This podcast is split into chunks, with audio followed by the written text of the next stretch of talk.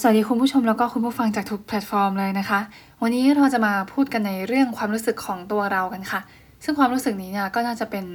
สิ่งที่ใครหลายๆคนก็น่าจะเคยมีความรู้สึกนี้กันมาแล้วทั้งนั้นนะคะและแน่นอนค่ะว่า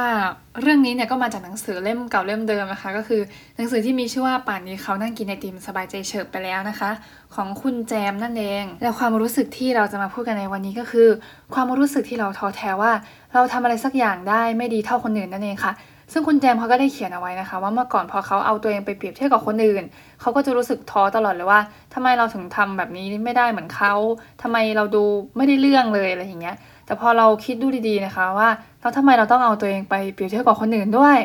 ใช่ค่ะเพราะว่าปกติคนบางคนเนี่ยจะ mindset หรือว่าประเมินความสามารถของตัวเองไว้ต่ำเกินไปแต่ที่จริงแล้วเนี่ยถ้าเกิดเรา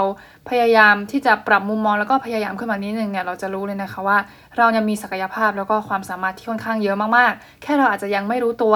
ไม่รู้ว่าจะเอาไปใช้ในด้านไหนอะไรทำนองนี้ค่ะโอเคหลังจากที่มีคนฟังประโยคเมื่อกี้ไปแล้วหลายๆคนก็อาจจะแบบฉันหยุดไม่ได้ฉันหยุดที่จะเปรียบเทียบตัวฉันกับคนอื่นไม่ได้มันแน่นอนอยู่แล้วค่ะเพราะว่าสังคมส่วนใหญ่ในปัจจุบันเนี่ยมันเป็นสังคมที่มันต้องแข่งแย่งชิงอะไรสักอย่างทรัพยากรกันนะคะมันจะเป็นแบบสังคมที่ดูคอมเพทิทีฟทำให้เราเนี่ยชอบเอาตัวเองไปเปรียบเทียบกับเพื่อนคนในครอบครัวหรือว่าคนรอบตัวในงานอะไรทำนองนี้ในสภาพแวดล้อมการทำงานนะคะทำให้เราจิตตกกว่าเดิมอย่างเช่นที่คุณแจมเขาได้ยกตัวอย่างเอาไว้ในหนังสือนะคะว่าเวลาที่เรารู้สึกว่าระดับความสามารถของตัวเองกับคนที่เราเอาไปเปรียบเทียบเนี่ยมันดูต่างกันมากเลยเลยทำให้เราท้อนะคะเขาก็บอกว่าให้ลองนึกถึงนักกีฬาสเก็ตน้ำแข็งคนนึงค่ะเราคงไม่คิดในทำนองแบบว่าเราคงเล่นสเก็ตหรือว่าโปรขนาดนั้นไม่ได้หรอกแบบว่าเหมือนนักกีฬาสเก็ตน้ำแข็งมืออาชีพเพราะว่าเราเชื่อว่าเรามีศักยภาพมากพอที่จะทำในสิ่งบางสิ่งให้สำเร็จแต่ยังไม่สามารถทำได้ในขณะนั้นเพราะว่าเราอาจจะยังมีสกิลเรายังอาจจะ practice ฝึกฝนไม่พอ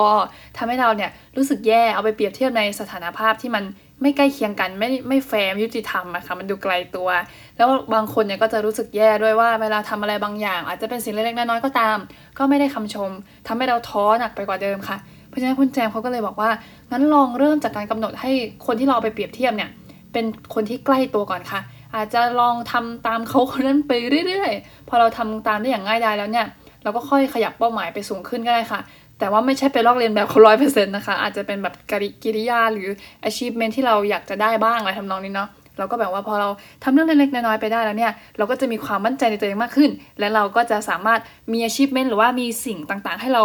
ไปทำต่างๆไม่ไม่รู้จบอะค่ะและนั่นก็คือทั้งหมดของพอดแคสต์ในวันนี้นะคะสำหรับใครที่กำลังท้อหรือว่ารู้สึกท้อแท้จากความรู้สึกนี้เนี่ยก็ขอให้ค้นพบตัวเองแล้วก็มีความมั่นใจในตัวเองมากขึ้นไวๆเลยเร็วๆวันนี้นะคะสำหรับวันนี้ก็ขอบคุณมากๆเลยค่ะแล้วก็เจอกันใหม่ในสัปดาห์หน้ากับคุณติวใน What is this? Podcast นั่นเองสำหรับวันนี้ก็ขอตัวลาไปก่อนค่ะสวัสดีค่ะขอบคุณค่ะ